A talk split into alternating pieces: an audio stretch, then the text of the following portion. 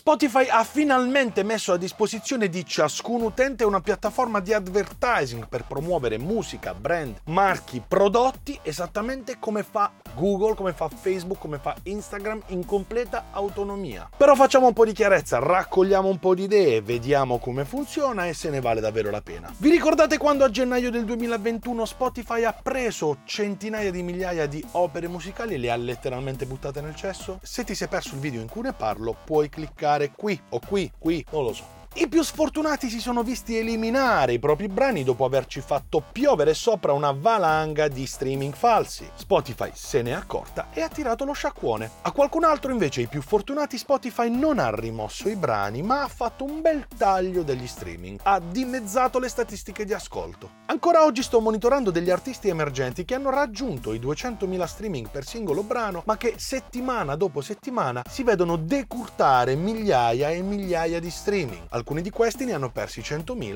in un attimo. Qualche volta li ridanno, qualche volta ancora no. Di fatto sta che quando la manovra puzza, Spotify taglia. Ma sapete qual è la cosa che mi fa davvero incazzare? La cosa peggiore di tutta questa faccenda è che quando compri degli streaming, compri 200.000 streaming, ti ritrovi in un bruttissimo circolo vizioso perché ad ogni opera che andrai a pubblicare successivamente sarai costretto quantomeno a confermare gli stessi numeri. Quindi dovrai comprare ancora streaming all'infinito infinito, in continuazione e se vorrai dare la parvenza di una crescita organica dovrai comprarne sempre di più, fino a quando Spotify non se ne accorge e ti smerda il brano. Insomma, sei nella merda, ti sei sputtanato ancora prima di cominciare. Dove voglio arrivare con questo? Già a gennaio ve lo dicevo che la manovra di Daniel Eck non era completamente senza senso e non era fine a se stessa. Non è che Daniel Eck la mattina si sveglia e dice togliamo dalla piattaforma 750.000 codici ISRC, sai che bello vedere tutti quegli artisti incazzati e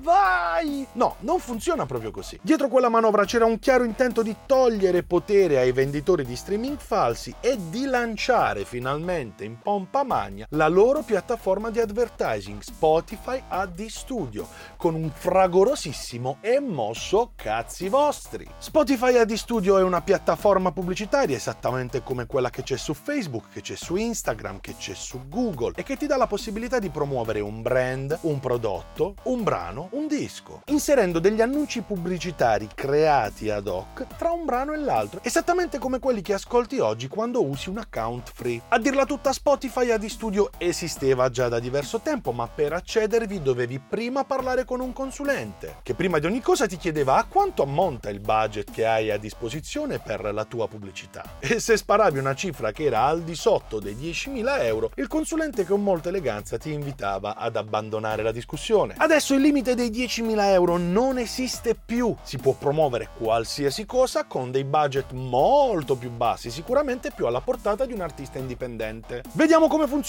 Carta e penna. Accedi alla piattaforma con le tue credenziali e crei una nuova campagna esattamente come funziona su tutte le altre piattaforme di advertising. Scegli il nome della campagna, cosa vuoi promuovere, un marchio, un prodotto, il tuo ultimo singolo o tutto l'album e targetizzi il pubblico verso cui vuoi inviare questa campagna pubblicitaria. Realizzi un bellissimo voice over del tuo spot pubblicitario, mi raccomando che sia professionale del tipo Ascolta il nuovo disco di Fracazzo da Velletri disponibile da oggi su Spotify. Io non ho la voce da doppiatore. La cosa più figa è che puoi inviare un messaggio indirizzato diretto diretto, preciso verso la tua fan base, ovvero tutti quelli che almeno una volta sono entrati in contatto con la tua musica e se hai 200.000 streaming su un brano e il 90% di questi sono falsi, mi sa che non c'hai una fan base. Quindi parliamo sempre di gente reale. Oppure, figata delle figate, puoi inviare il messaggio pubblicitario verso la fan base di altri artisti, magari di tuoi competitor, che siano però compatibili col tuo genere musicale. È chiaro che se fai musica trap non mi devi targetizzare utilizzare la fanbase dei Radiohead, altrimenti fra te non ci hai capito un cazzo. E fin qui è tutto molto bello, tutto molto chiaro, è tutto molto facile, anche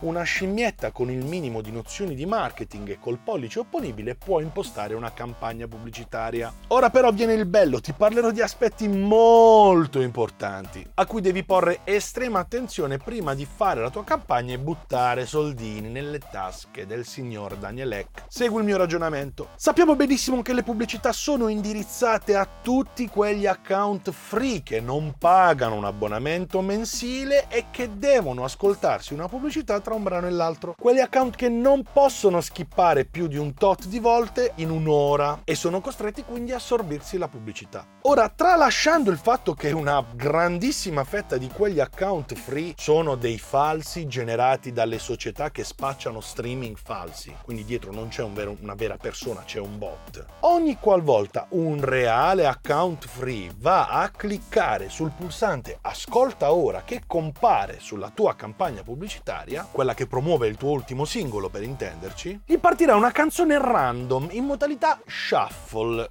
una roba che purtroppo non c'entra un cazzo con quello che hai promosso tu. Perché loro hanno un account free, non possono selezionare la roba che vogliono ascoltare. Quindi se cliccano per ascoltare il tuo singolo, si ritrovano nelle orecchie un'altra canzone. A meno che tu non abbia pubblicato un disco o non abbia sulla piattaforma almeno 8 brani. A quel punto, quando un account free va a cliccare sul pulsante acquista ora, si ritrova nelle orecchie la radio dell'artista, ovvero quella che contiene le tue opere musicali, sempre in modalità shuffle ok? È un po' rinculata, ma almeno la roba che si ascolta è tua. Quando ho inviato una mail a Spotify con un feedback personale, invitandoli a riflettere sulla questione e a rendere disponibile l'ascolto per intero, almeno del singolo brano che l'utente, l'artista stava promuovendo, anche verso account free, loro mi hanno risposto: Gentile cliente, le consigliamo di impostare la sua campagna e di indirizzarla solo ed esclusivamente verso dispositivi desktop. Quindi parliamo di computer, che sappiamo dai dati statistici essere la fetta minore di ascolti su Spotify. Avrei voluto rispondergli se fatto la scoperta la qua a cal, però non mi avrebbero capito. Mannaggia. Questo limite delle campagne di promozione per il singolo brano deve essere risolto, altrimenti tutta sta manovra che hanno fatto a gennaio di smerdare centinaia di migliaia di opere non servirà a niente. Tutto cambia quando invece decidi di promuovere un prodotto o un brand e lì Spotify sa esattamente come far funzionare la giostra. Per quanto riguarda la la musica c'è ancora qualcosa che devono migliorare. Ma non è finita, attenzione, ammesso che tu abbia deciso di promuovere il tuo singolo o il tuo album, a quel punto puoi farlo tranquillamente, ma solo se, e ripeto, solo se hai una partita IVA abilitata al commercio intraeuropeo, ovvero iscritta al VS.